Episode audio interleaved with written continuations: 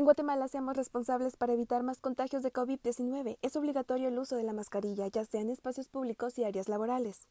Esta herramienta es importante porque actúa como una barrera para protegernos y proteger a otros.